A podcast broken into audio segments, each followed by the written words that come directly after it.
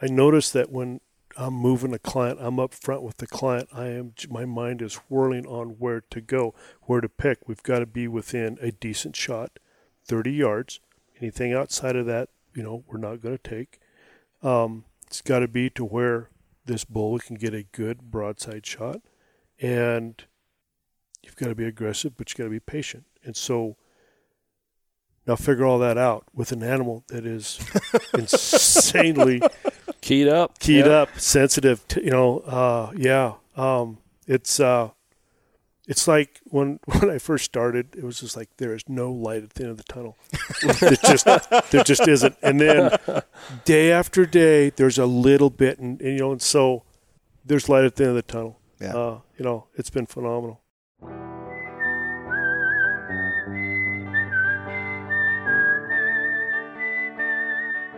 These are stories of outdoor adventure and expert advice from folks with calloused hands. I'm James Nash, and this is the Six Ranch Podcast.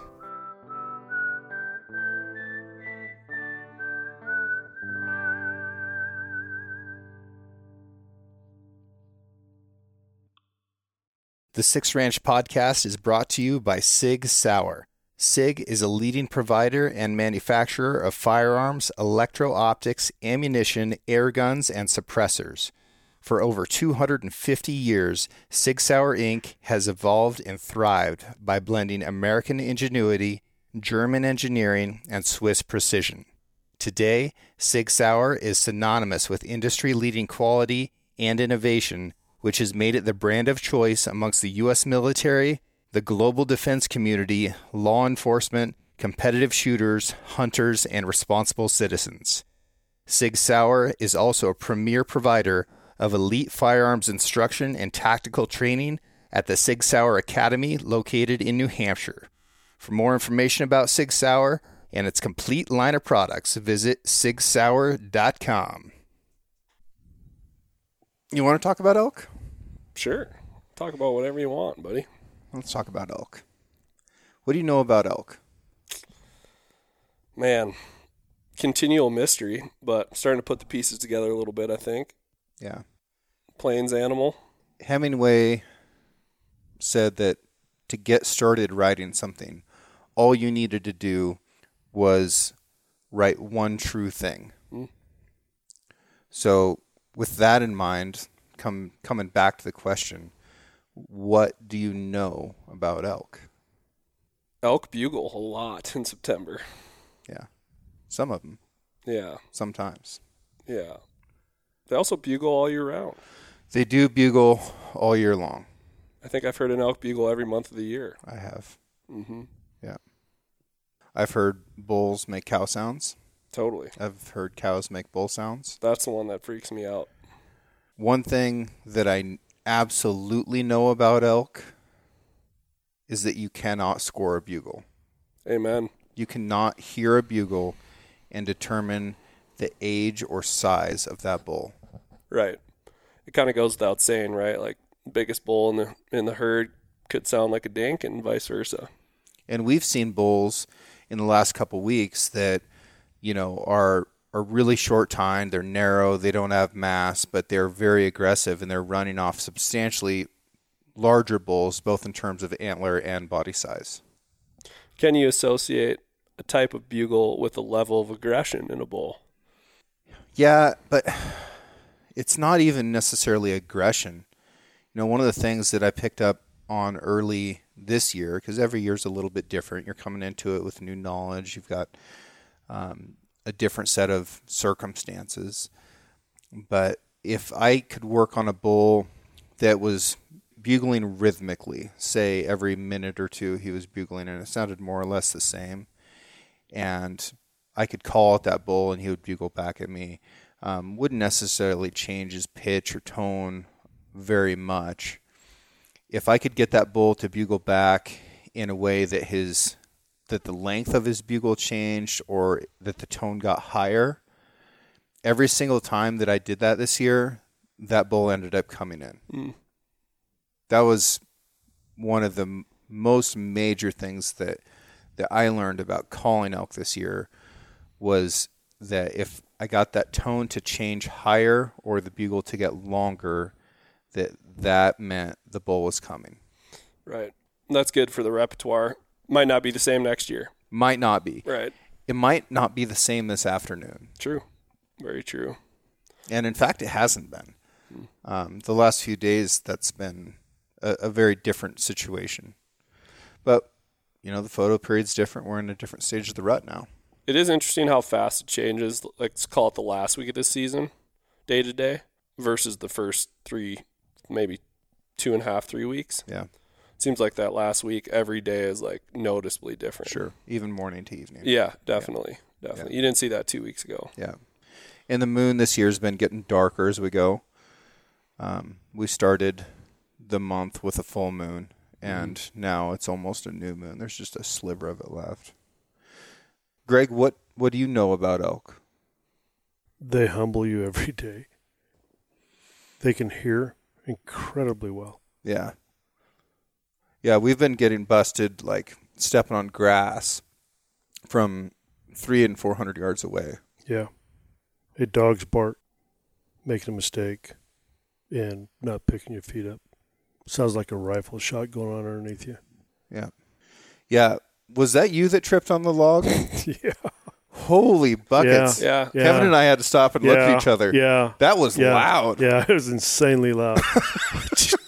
Couldn't believe that was me. I just like wow, you know. Because Kevin and I were hanging back to to call. I had the decoy. We were Uh-huh. both calling back Oh, and yeah. forth, and Yeah. you and you were going ahead with the client to get into position. And I hear tree falling, and I look up and see both of you guys stepping over this log, and I just was sure that it was not you. Yeah, no, I got to fess up to that one. Man. I, I mean, thought you were wearing steel toe boots. yeah, right. You know, like like mukluks or something. You I mean, soccer balled that limb. Are you okay? How are your toes? now you know I got to check my boot. I might have to I have to put some duct tape on it or something. I uh, I thought I'd been pretty good all week or the last couple of weeks. You know, being quiet, being ninja, and and working really really hard at that. And then I pull that stunt. It's like really, you know, and that usually happens to me. It's like you know, dude, you're doing great. Then something just boom, you know, blows up. I just do something stupid. Well, there's there's something going on with with us as guides right now where you know we've been getting I've been getting three and a half to f- to four hours of sleep. Um, I have I've got to wind down a little bit uh, longer than you guys do in the evening, so you guys might be getting another half hour. or So, but if you string days of that together, your mental acuity drops off. Oh, Um, yeah. your physical abilities drop off. You know, we got back from a hunt the other day and I got out of the buggy and laid on the gravel for like 15 minutes. I, you know, and I wasn't trying to be dramatic.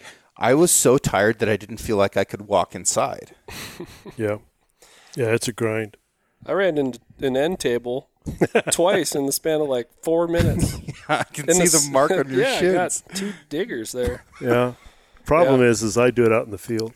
You know, I do Oh, that. we all did, I do that mistake out Yeah. there. You guys do it when we get in. No, no, no. We we all make mistakes out there, um, and that's something that hunters need to be aware of too, because they're probably on off hours. Whether it's they're waking up earlier, they're staying out later, they changed time zones, whatever it is. Like this isn't their normal schedule, and it is taxing. It's mentally and physically taxing to hunt elk. So if they're on a, a hunt that's say longer than three days, after day three, there is such a diminishing return on ability to shoot, to be decisive, to do all kinds of things.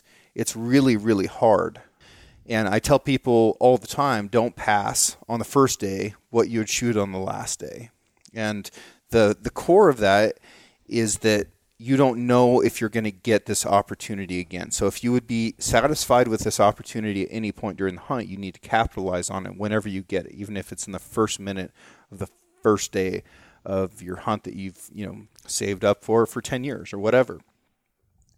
But another aspect to that that I don't talk about, and maybe I should, is uh, is like, look, man, if if you wait until day five or day six, you might make a fatal mistake. because you know you're just going to be too tired to to do it right. Agreed. That that mental capacity to be as sharp as what you should be, to be as sharp as what you think you are, uh, just isn't there. Yeah, yeah. One of the really big challenges. It's been super dry this year, but like you're talking about, we've got to get close to these elk to move them. And people have a big misconception about how far you can actually move an elk with calling. And there are times that yeah, you can call an elk in from half a mile away. That does happen. It's it's pretty rare, like extremely rare. What is really consistent and effective is if you as a caller can get to 100 to 150 yards away. That's a distance that you can move an elk. If you can get to 100 yards, without being detected, man, it's about a done deal because you only have to move them, you know, a, a short distance before they're in archery range. But when they can hear you stepping on dry grass from 300 yards away, and I'm not exaggerating about that by an inch, how do you ever get within range of the animals to put your shooter out ahead of you in a place where they can intercept the elk before it gets to you? Without them detecting you and, and be able to call. You know, it's it's been a massive, massive challenge. Yeah. I think that's why you have tactical, like a tactical quiver, so to speak. You know, whether you're elevating in a tree, yep, or you know, you, it seems like you can be a little, uh, little louder when you're dogging a herd that's on the move already. Yeah, because elk are loud when they move, and as long as you have your wind right there. But I think it's when they're like pre-movement early morning when they're still sort of like stretching the legs out of what whether it's feeding and getting getting back to bed there's there's just that like tactical advantage to get in there in the dark dark and be quiet yeah. before they move. There's just like a a laundry list of things you can try. And then there's some some physical elements to that in the morning that's going to be even when it's dry that's going to be the wettest that the grass ever is right. is right before it gets light and that's going to be the quietest that it is sound travels a lot better in the dark mm-hmm.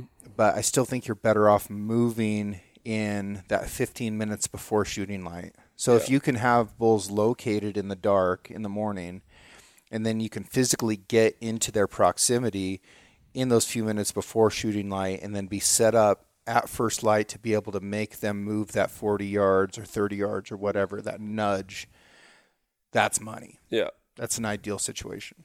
Yeah, and that's uh, specific, I think, to this part of the season a little bit too, because they seem to be more on edge from getting run into the dirt um, than they might be in the second week of September potentially, yeah. and a little more aware too of what's going on. Yeah, because um, their cows are getting chased all all over the place. And we're hunting front country, meaning that we're day hunting, and we took uh, we took an elk into town today to uh, to Heinz Meat Company. Absolutely love you guys. Thank you very much for making space for that bull. I know you're busy this time of year. Bought uh, bought some steaks for dinner. It's just some. That's a great meat shop. Yeah, it's probably the best one. I've, there's two in the world. There's McDonald's Meat Market in Clearwater, Minnesota. Phenomenal place, and Heinz. Yeah, in my opinion, Heinz is fantastic. Yeah, really nice people, and you know over the years they've just they've done they've done right by me on meat that I brought in there for them to process. You know, if I've got too many hunts going on to process meat myself, and uh, they they just make a lot of good products and good people. But anyways, so we took took meat in there from one bull. This was a mature six point bull, and I'm so tired. What did that bull score? Two ninety nine and five eighths, I believe. Two ninety nine. Two ninety nine and two eighths, because it was three eighths shorter than. Yeah, that's right. Yeah, two ninety nine and two eighths. But he was old. His ivories were worn down to about nothing. I coolest can't, ivories I've ever seen. Yeah, really beautiful. So many, so many layers of dark in there too. Um, but they were the most worn down ivories I've ever personally encountered. Uh, and we're gonna send his his uh, premolars off to a lab so that we can figure yeah, out the data. exactly how old he is. But that bull weighed was he 636 pounds? 635 or 636 live, right? That was his live weight. Um, hanging weight was 416. Yeah. So we, we cut off neck, back straps, uh, rib meat, brisket, tenderloins, front quarters, hind quarters and it stays bone in. We're not deboning. So that's what we what that's what we packed in, and typically that's what you're going to be packing off the mountain as well. Yeah. Is backstraps, tenderloins, neck, rib, brisket, quarters. He was 320 pounds on the hook um, in there at the Yeah. butcher shop. So when you're thinking about your backcountry hunt, take what you have in your pack and how much that weighs. And for me to be real lightweight on, say, a, a three day hunt, I can get my pack with my weapon down to about 35 pounds. Yeah. And That's Yeah. not not easy to do. It's expensive. I think that's fair. It's I think do 45 is probably Yeah, more realistic for most folks. sure. So Yeah, right there. 35, 45 pounds. Um, and now you've got to get out an additional 320 pounds. Yeah. I run into a lot of guys in Idaho solo hunting that are way deep and with no plan. Dude, And we've had a hot September. The world's hot right now and everything's on fire, yeah. seemingly. You need to get that animal out of there quickly. hmm And heavy and quick do not normally go together. No, They shouldn't. And you know, if it's in a game bag and it's hanging in the shade, especially these nicer game bags like Argali, and if you've got them hanging in the shade like that, all the moisture in that meat is coming out and it's dehydrating and it's cooling. So even if it's hot, that meat's going to be okay Yeah. hanging Yeah. like that. But when you strap it to your pack, and I think a lot of people forget about this, when you strap that meat to your pack and your pack goes over the top of it and it's all cinched down nice and tight to you know whatever it is that you're carrying it with it is no longer able to dehydrate because you've just wrapped it up so now you've got hot meat coming out. Yeah, we packed out a bull out of Idaho for a fella that we hunted with um, a couple years ago, and we had five folks helping us get that elk out of there. yeah. Pretty lightweight stuff for the most part. Right. Compared to doing it by yourself. yeah. And it was about a four mile pack out on trail, and by mile two in, there is a piece of loose meat next to in a game bag next to the back of the frame on somebody's back, and that had like probably almost two inches of fully cooked meat yeah from just from back sweat and back heat. yeah just gray nasty Yeah. yeah And I mean that that stuff happens often. yeah and it's a shame It is, yeah. It really is. the backcountry thing has become such a trend. Such a trend that backcountry.com had to go around and sue everybody that's using the word backcountry. Right.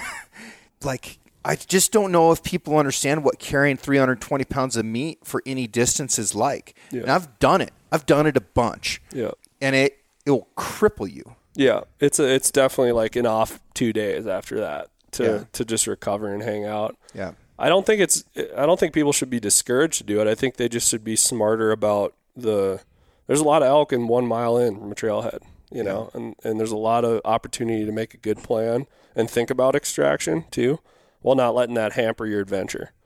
Well, and know what the numbers are. Yeah. Yeah. Like, if if you didn't know that that's how much a big bull weighs, now you do. right. Yeah. Yeah. It's a lot. It's heavy. It's heavy stuff, heavy meat. Yeah, pack and weight.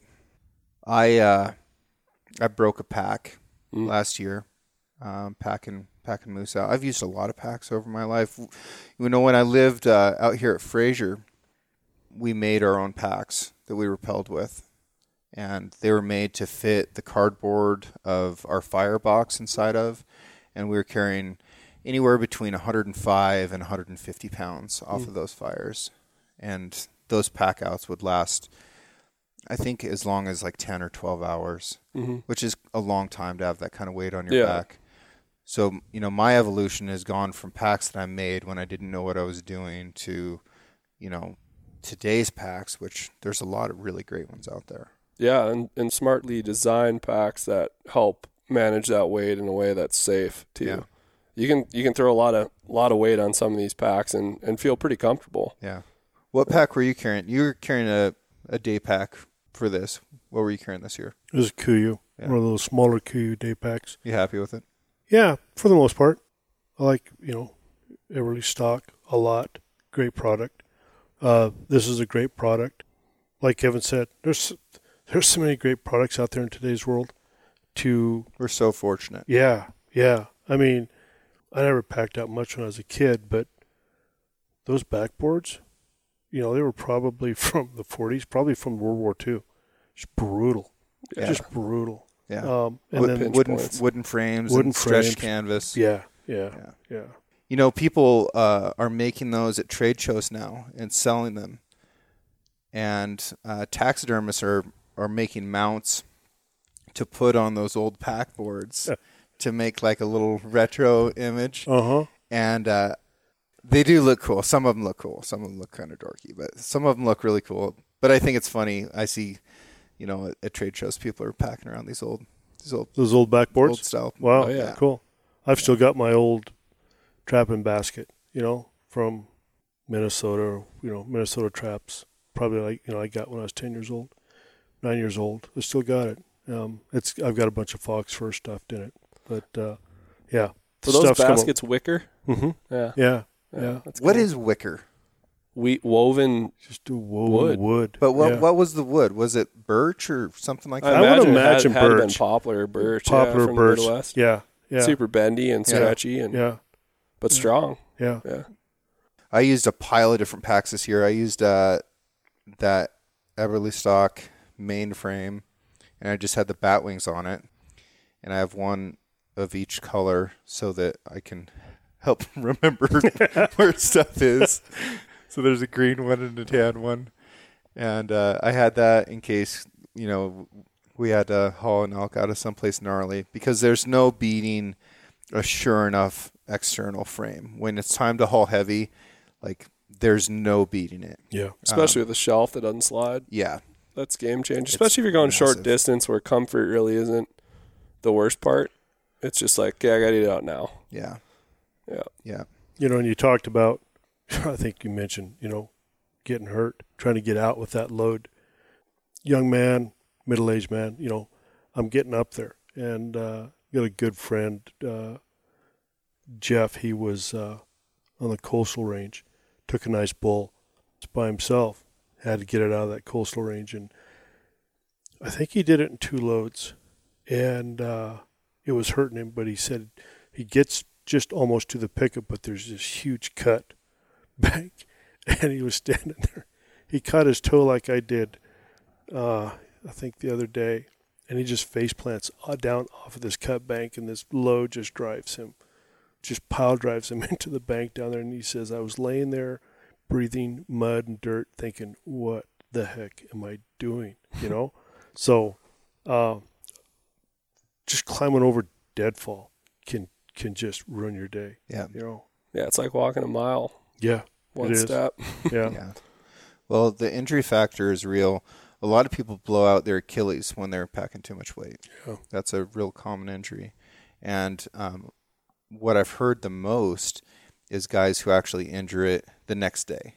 Um, Really? Yeah. So they're warmed up while they're carrying everything, Right. and everything gets so tight that the next day they'll like reach for a jar of peanut butter and try and get up on their tiptoes, and Wow. pop goes the Achilles, and their calf shoots up to the back of their knee. Hmm. Yeah. Yeah, if that one doesn't hit you in the middle of the throat. yeah, no kidding. Yikes. Um, I used a lot of, uh, I used several different day packs this year.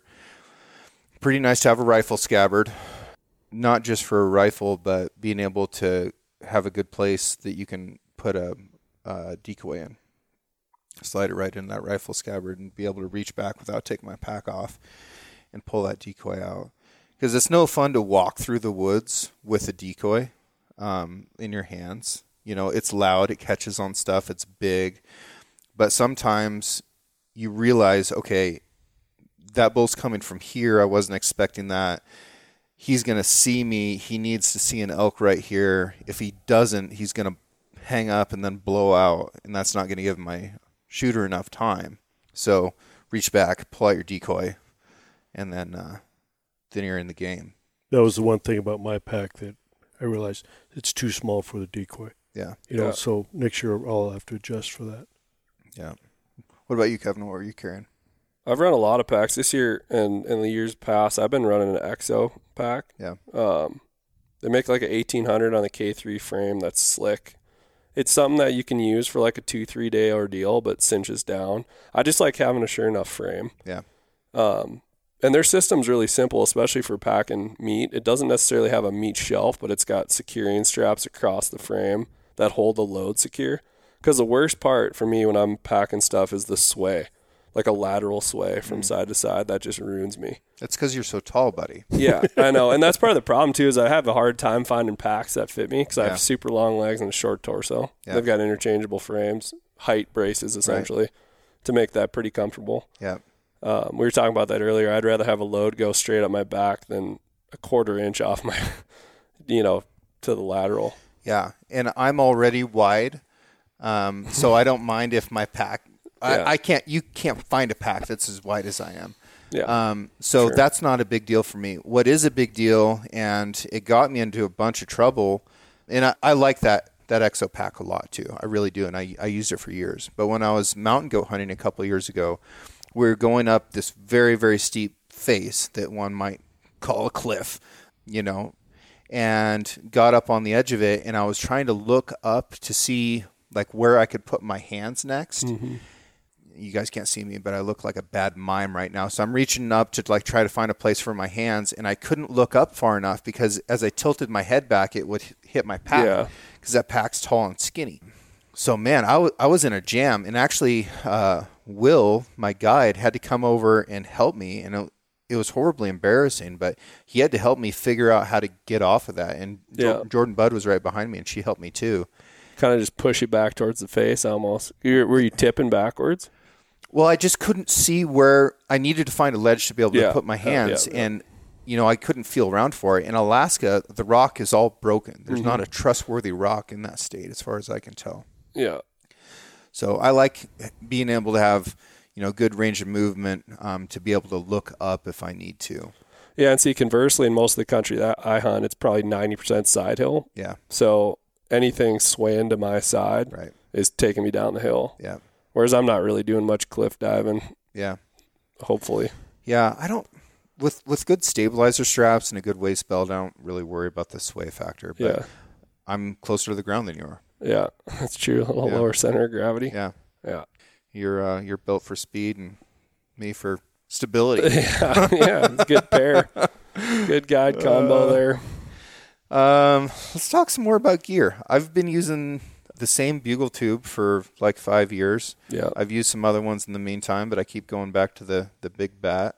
hmm And the the little bugle tubes I do really like, especially early in the season. I love to cow call on them. They sound better with the cow call than the big bugle tubes, and I cow call through a tube a lot. But uh, I'm I'm kind of stuck in my ways at this point. I found reeds that I like. I found tubes that I like. I can make all the sounds that I want to make with them, Yeah. and I've only got about half a dozen sounds that I use anymore.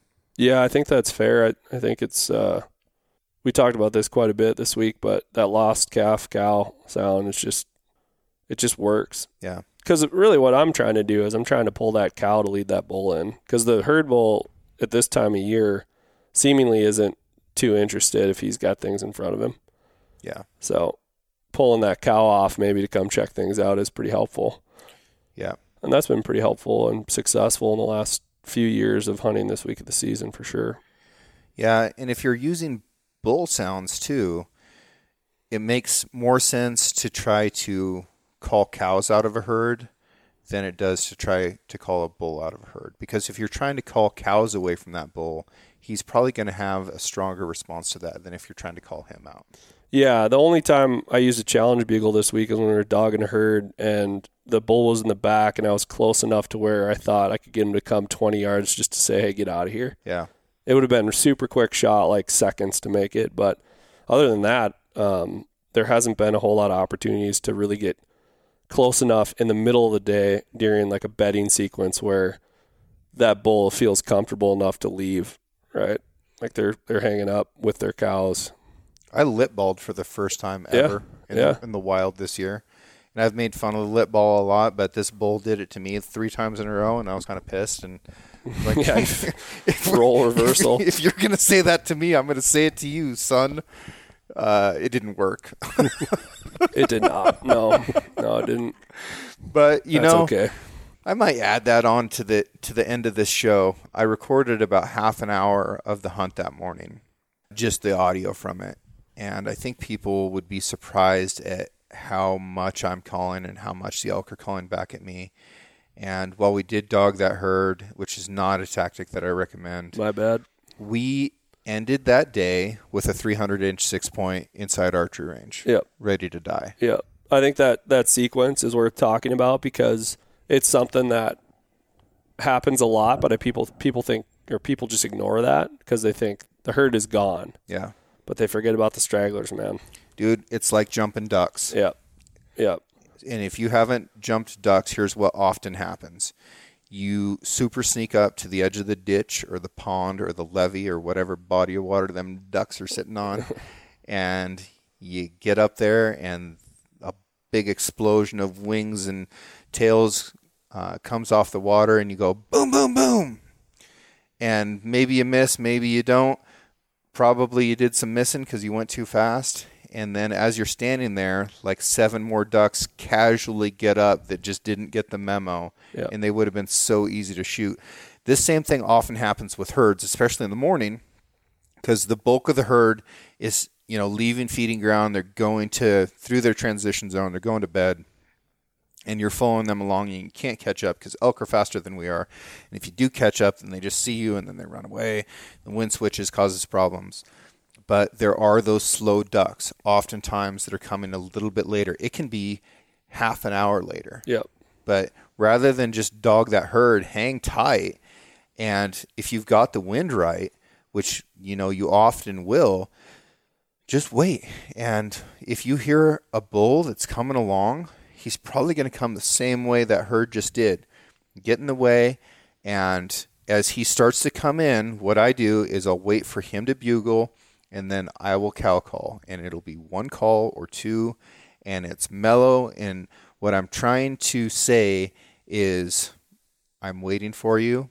Take your time. Yep. I think the one thing to add to that situation is setting the context a little bit for the type of topography we're in and how that bull reacted with a lot of stimulus around him. Mm.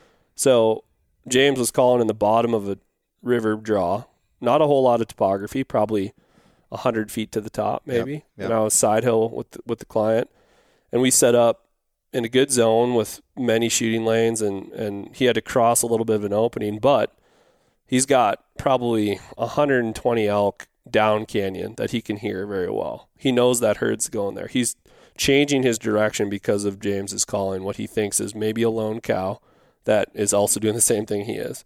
What happened, and I think is this is why we didn't kill that bull. That that bull needed two more steps to get to where we could shoot him, but he could see all the way to where that sound was coming from with no visual cue as to what was there. So he's peering into the bottom of this draw, sees nothing except for a phantom cow sound, and he's like, "Well, I don't need to go down there. There's 150 elk over here." Right. He's he's dogging the herd just like we are, so to speak. But if we would have popped a decoy, or if, if I would have got up a little farther, um, maybe even six yards, right, two steps, that's a dead bull. I just think they're visually, they they take visual clues on the way back to bed more so than they do in, in, in the evening than the morning. So Yeah. I think it's worth noting that if you're going to make a sound, make sure he either can see what you're doing and put a decoy up or get farther back Right. or farther forward if you're the hunter. And if you're setting up to start calling and you're sending a hunter forward or a shooter forward, they have to be all the way quiet. Yep. Yep. Um, because wherever the last sound was made is going to be the point where that elk expects to see something. Right. So when we had um, Dierks Bentley out here earlier this year, on his last morning, we got into a bunch of elk, and um, I ended up getting busted by a five point who had just bedded early right on the edge of the ridge. I don't feel too bad about that, but he jumped up and saw us, and there was nothing we could do, so he left. We went and looked at a new area. Um, and got that bull to change his tone and I was like, "Man, we got it. You know, this bull this bull wants us and it's going to happen quick." And uh, I said, "Dierks, you've got to get to that tree." And it was about 40 yards away across the clearing, and I was like, "And he can't make any sound. Not any at all." He's like, "Okay." And he did it. He Yeah, he ninja'd over there and he got there and set up, and that bull came in on a string, and it just saw him move. He moved at the wrong time, and, and that was it. You Yep. know? Yeah. Yeah. That happens too, especially open country like that. It's tough because you're not going to get a shot in thick stuff, so you got to kind of draw them across something open. And man, every little sliver of they're just keyed up right Yeah. then Yeah. after a long night of hanging out in the feed ground. Yeah. Gosh, it's been a good season. Yeah, Biggest lesson. So we've done a couple past episodes, James and I, and so we need to let the folks that don't know me understand that I'm new to this. I've grown up trapping. I'm a predator man. A lot of calling, coyotes, wolves, some cats, um, you know, lions, and I'm new to this, and it's been an incredible couple of weeks of being able to work with these two and what they have taught me, their patience, and it is, it's it's it's like learning to walk again. Almost, there's a lot of things that I know, but there's a lot that I I I don't, and it's neat to come into a different species and start picking up these little pieces of technique and knowledge that is, these guys have worked on probably most of their lives and they're gracious enough to show me and teach me. And the biggest, gosh, it, uh, that's that's hard to come up and just you know the biggest lesson because there's been so many. But you got to get in close and you got to do it right. You got to be quiet. You've got to set up to where if something comes in from the side, you've got to pick that spot to where you can get the shot. You know, left, right, forward. Um, you've got to get in there without getting busted. You got to watch you win. You know, don't trip over the log. James and I have had you know conversation that you know I'm the type of guy when you go out and get a Christmas tree, um, I'll hunt all day. Finally, the family goes, you know, enough of this. Just pick one, and I'll go. Oh, look at that one up there. James will cut the very first one in the bar ditch and just go home. And so, I noticed that when I'm moving a client, I'm up front with the client. I am. My mind is whirling on where to go, where to pick. We've got to be within a decent shot. 30 yards. Anything outside of that, you know, we're not going to take. Um, it's got to be to where this bull can get a good broadside shot. And you've got to be aggressive, but you've got to be patient. And so now figure all that out with an animal that is insanely keyed up, keyed Yeah. up, sensitive. To, you know, uh, yeah. Um, it's uh, it's like when when I first started, it was just like there is no light at the end of the tunnel. it just there just isn't. And then day after day, there's a little bit, and, and you know, and so there's light at the end of the tunnel. Yeah. Uh, you know, it's been phenomenal.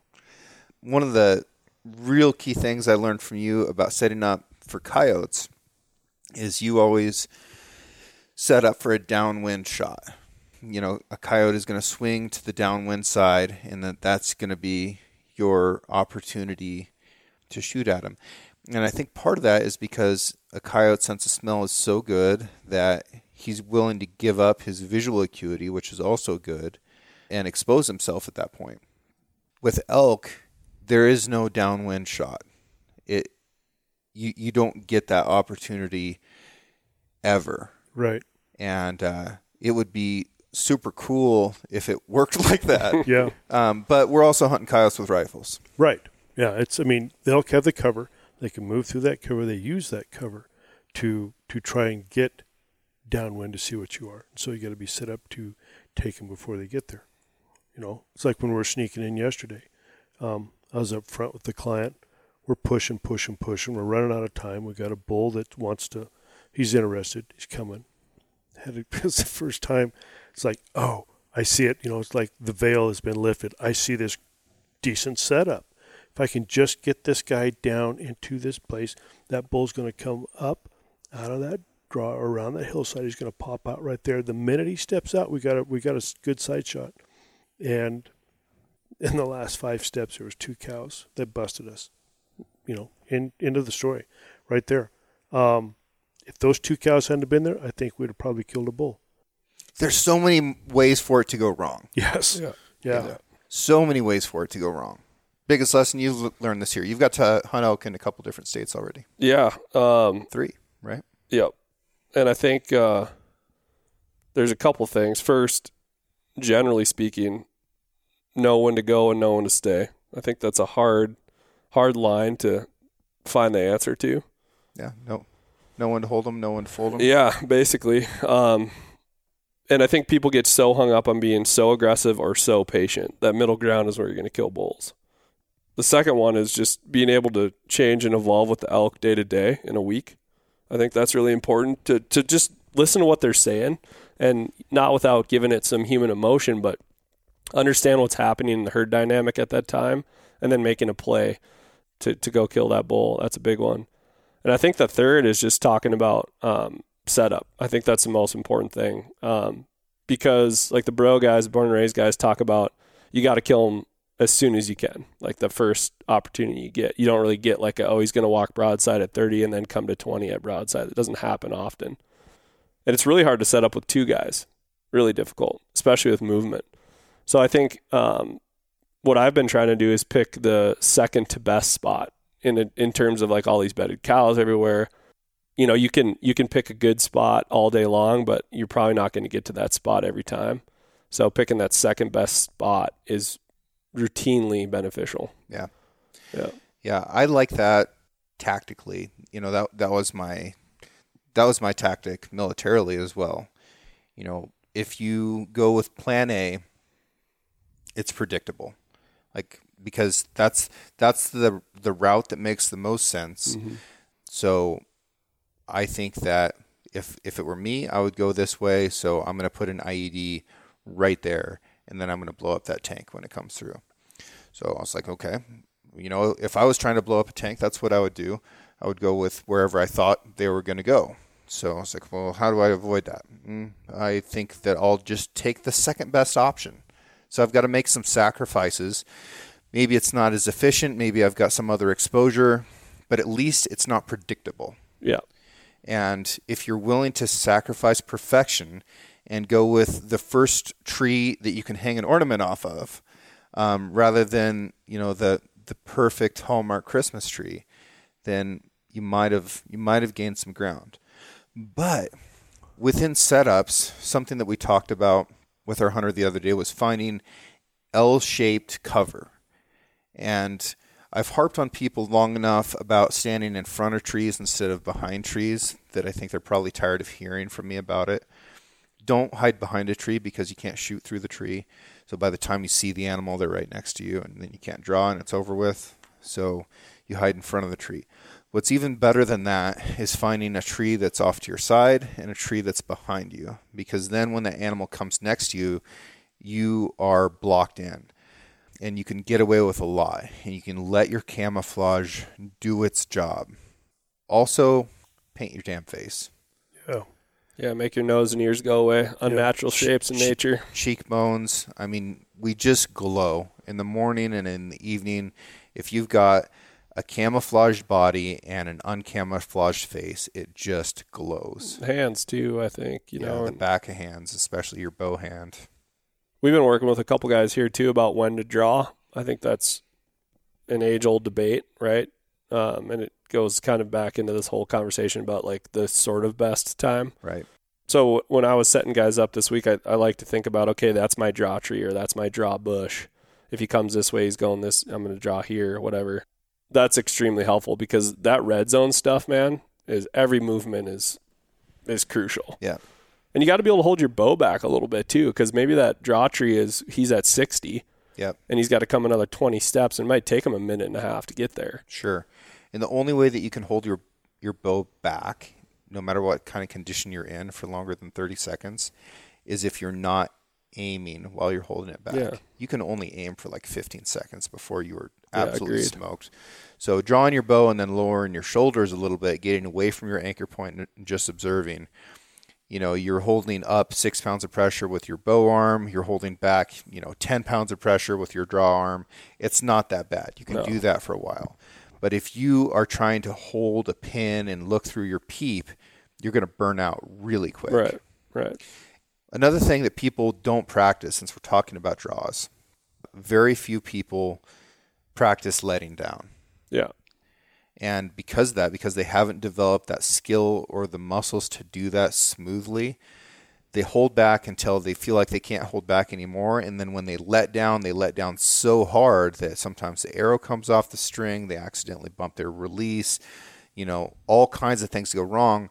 At a minimum, they make too much movement and they scare the animal.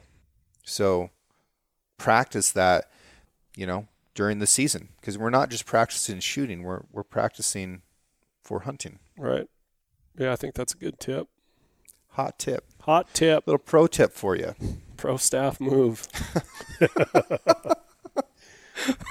It's been all week like this, folks. Yeah. I am fun. so tired. yeah, he's tired. I'm running at about 63%. You said 63 four days ago. No, I said 100. James said 63. Okay. You were lying about the hundred though, exaggerating at a minimum. I'm trying to keep the positivity high. Whew. I guided for a week, and then I had to run to Vegas for a wedding. Notoriously good place to get some quality rest. yeah, yeah, no kidding. So I was there for 48 hours, scooted straight back here, and I think we had a bull dead the next day. Yeah. Yeah. Yeah. Man, oh man. Been an incredible season, though. Incredible season. Yeah, you only get so many Septembers. It is such a glorious month, too, because it just goes fast. It changes. Some days it goes slow. Yeah. Suddenly we'll be shoveling snow, you know? Yeah.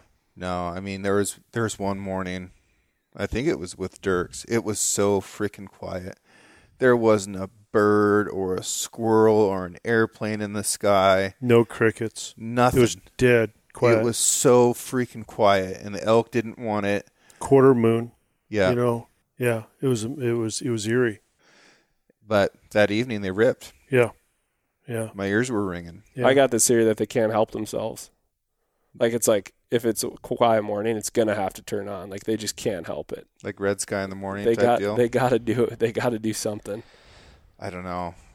You know, I of course the Snake River unit is hosed now because you know more than half of it burned.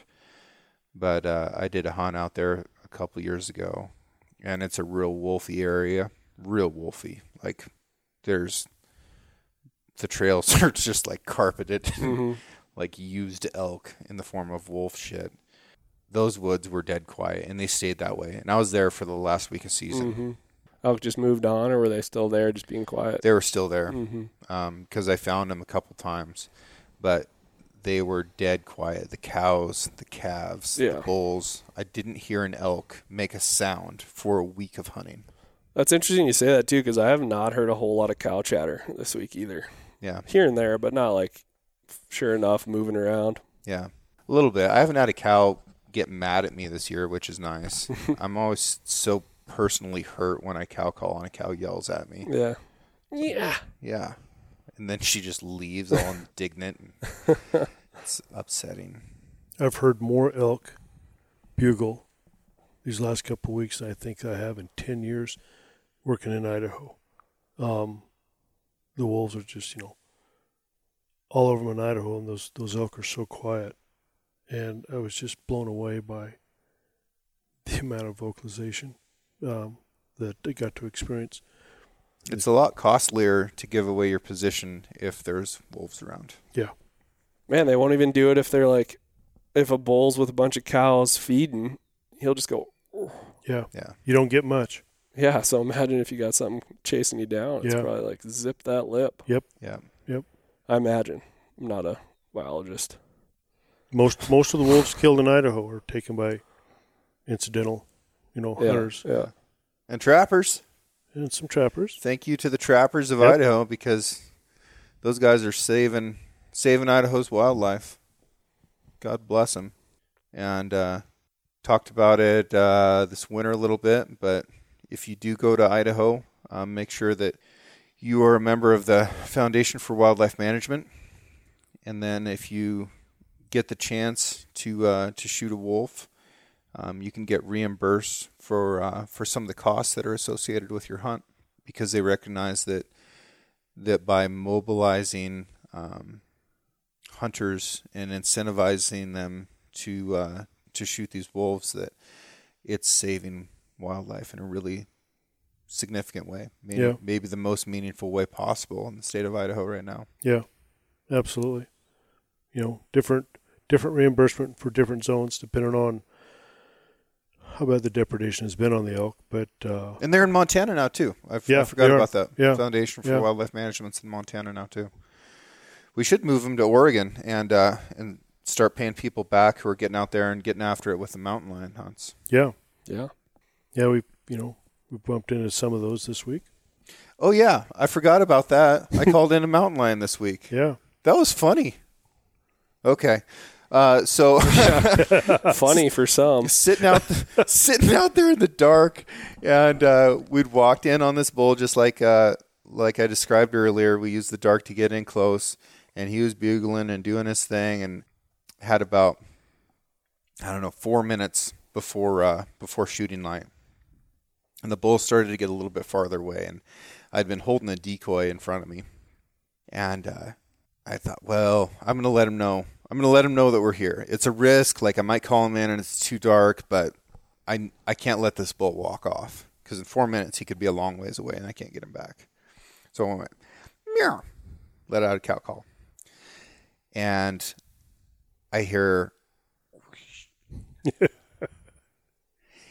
and I you know like stiff neck turn to the side all, all slow like and uh and this lion is like 20 yards away from me. And i think it had seen the decoy and was sneaking up on me. Um and it had it had probably moved a little bit in the pine needles there when i called like what's happening? And uh so then i've got this bull down here.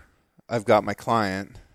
Like i can't just shoot this lion. It's going to scare the pants off of him for one thing if he hears a 10 mil go off yeah, right behind yeah, him. That's the bull's out of there for sure. You know, and I don't know how big the bull is. You know, this could be the next, you know, world record or whatever. And it's and it's the hunter's experience. So I draw my pistol, I put it on top of my bino harness, and I'm holding the decoy with my other hand. And that's I like shake the Shoot. decoy a little bit. Yeah. Like that's not doing it. So then I put the decoy in with my gun hand, and I take my other hand, and I'm like shoving, making this shoving motion, like get go, you know, pound sand, go out of here. Go home. Um, I, I, I didn't say pound sand, folks. I used other words. I think you can imagine, but I was I was trying to whisper this mountain lion to go away. It took like two steps towards me, and I was like, mm so I, I dropped the decoy, both hands on the pistol. I'm presenting it, red dots on cat. I'm like, mm mm, like not gonna go down like this. And it turned and walked off and looked back and walks off a little bit and looks back and then it goes. And now it's shooting light. Now it's game time. And meanwhile, this bull has been cooking. Like he wants to know more about this cow that just made the sound so close. And I'm sure that Troy was down there like, what is going on? He never knew. Um, so I get my decoy back up and call this bull in, and um, turns out he was I can't even remember. He was a five point or something like that. He wasn't the bull that, Troy wanted, but he he came in nice and tight, and um, it was a it was a, just a beautiful start to the morning, and uh, yeah, at the end of that day, we sat down and leaned against a tree, and we we're talking a little bit. And I, remembered, and I was like, oh, by the way, By the way, you should have seen Troy's eyes. Said, oh, by the way, that little deal that was going on there just at, at shooting light? Yeah, that Yeah. was a lion right behind me. Yeah, but Yeah. I, I didn't want to tell him right then because it would have freaked him out. Yeah. and, you know, he wouldn't have been able to focus on hunting. But while I was continuing to call that bull in, I was definitely like trying to keep my head on a swivel. That's a good tactic to know that uh, whooshing a cat doesn't actually work. shoo shoo, kitty. so if you'd have had a laser dot on that pistol, would you have played with that cat? Oh, for sure. Tried to tried to get him to chase it. Sure, sure. Yeah. Wouldn't that have been fun? If That'd I- have been If, great fun. if I could have got him to chase a laser up a tree, I could have just wrapped my jacket around the base of it and kept him there until the until the elk was over with, and then we could have just shot him with a bow and went on with our lives. I think I'd have moved him over in front of Troy. Put the laser right, right on his pack.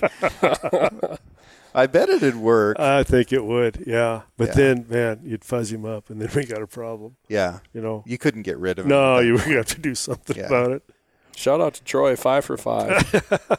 Yeah, Five consecutive years, right? Our boy from Maryland, Dude, just coming in and throwing carbon, slaying. they might say.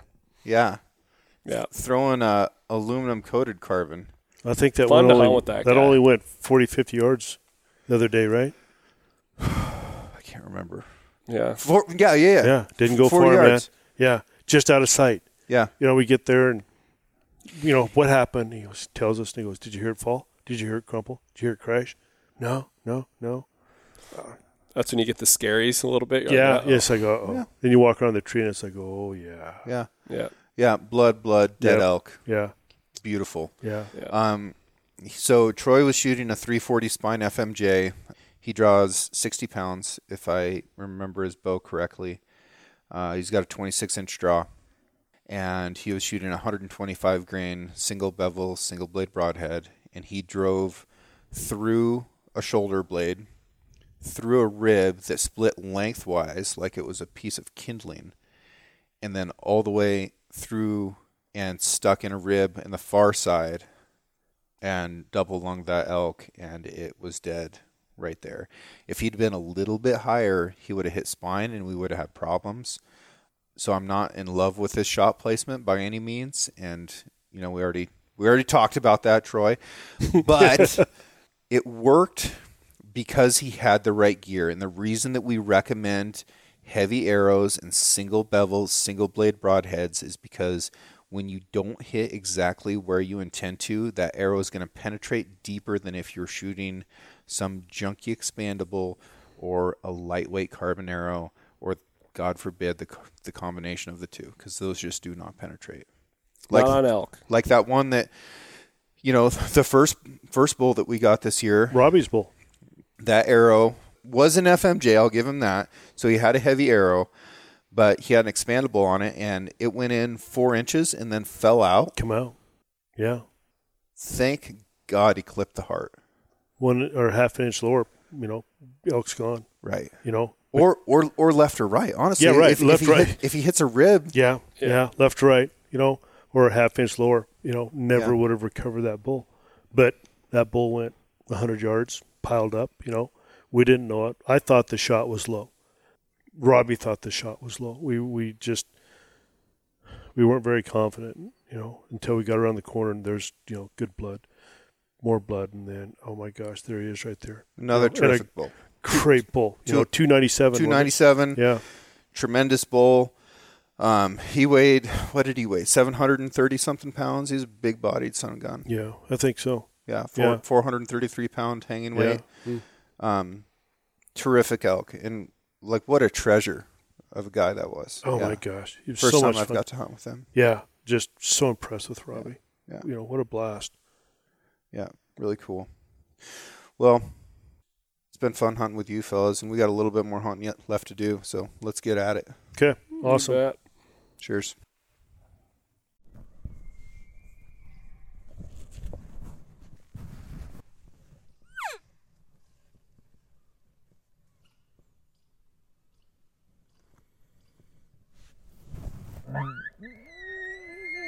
Mm.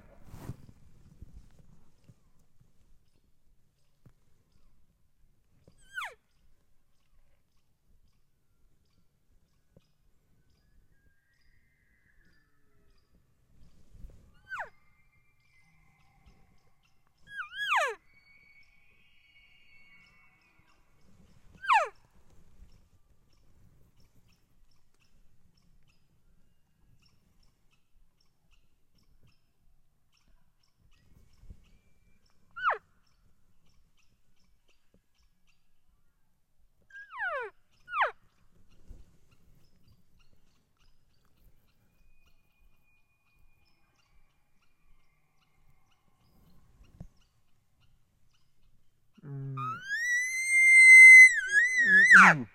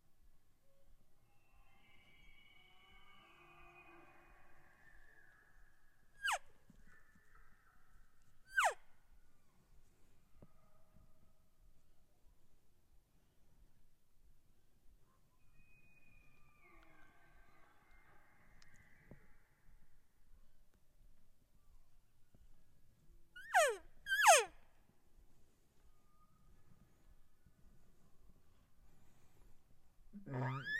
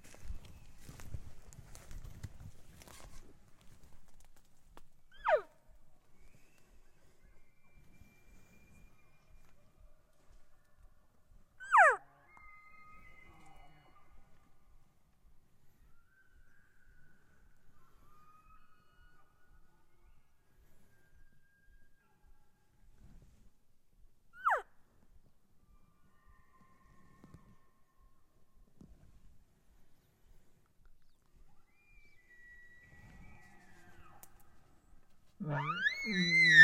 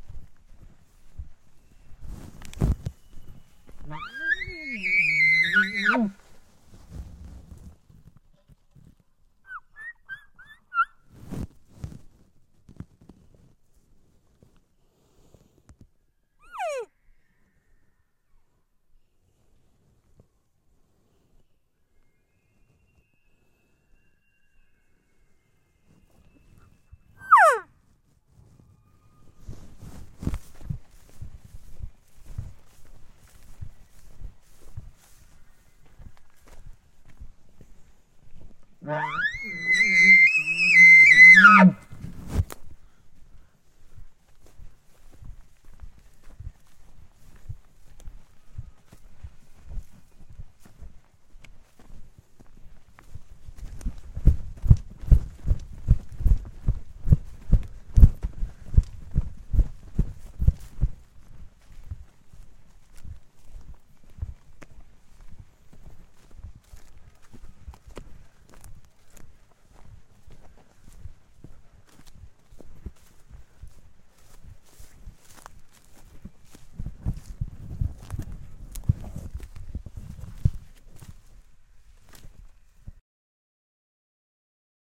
I'm working on building a house this year, which is something that I know nothing about.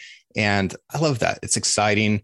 Uh, everything is a new challenge, and there's lots of challenges that pop up.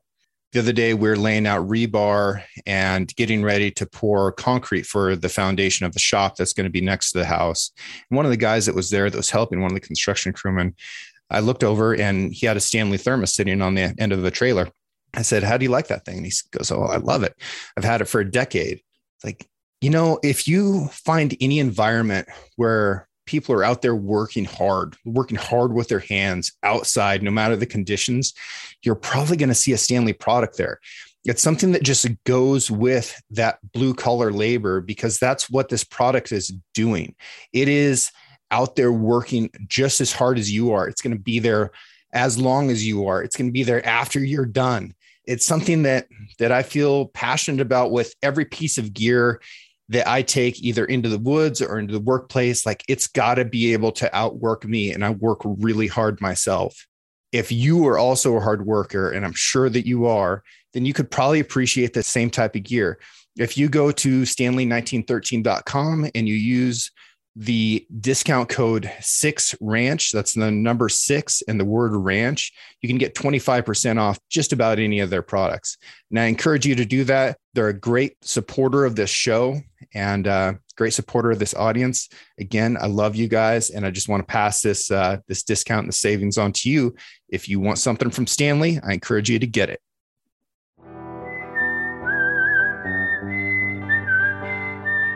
thank you for listening if you enjoyed this episode, please subscribe and share the show with a friend. You can also rate the podcast and leave a review.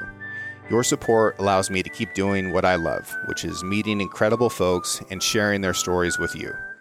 For more content and photos, follow the show on Instagram at Six Ranch Podcast or me at Six Ranch Outfitters. This episode was produced by Emily Brannigan, with original music written and performed by Justin Hay. Art for the Six Ranch Podcast was created by John Chatelain and digitized by Celia Christofferson. Tune in every Monday for a brand new episode of the Six Ranch Podcast. I'll catch you next week.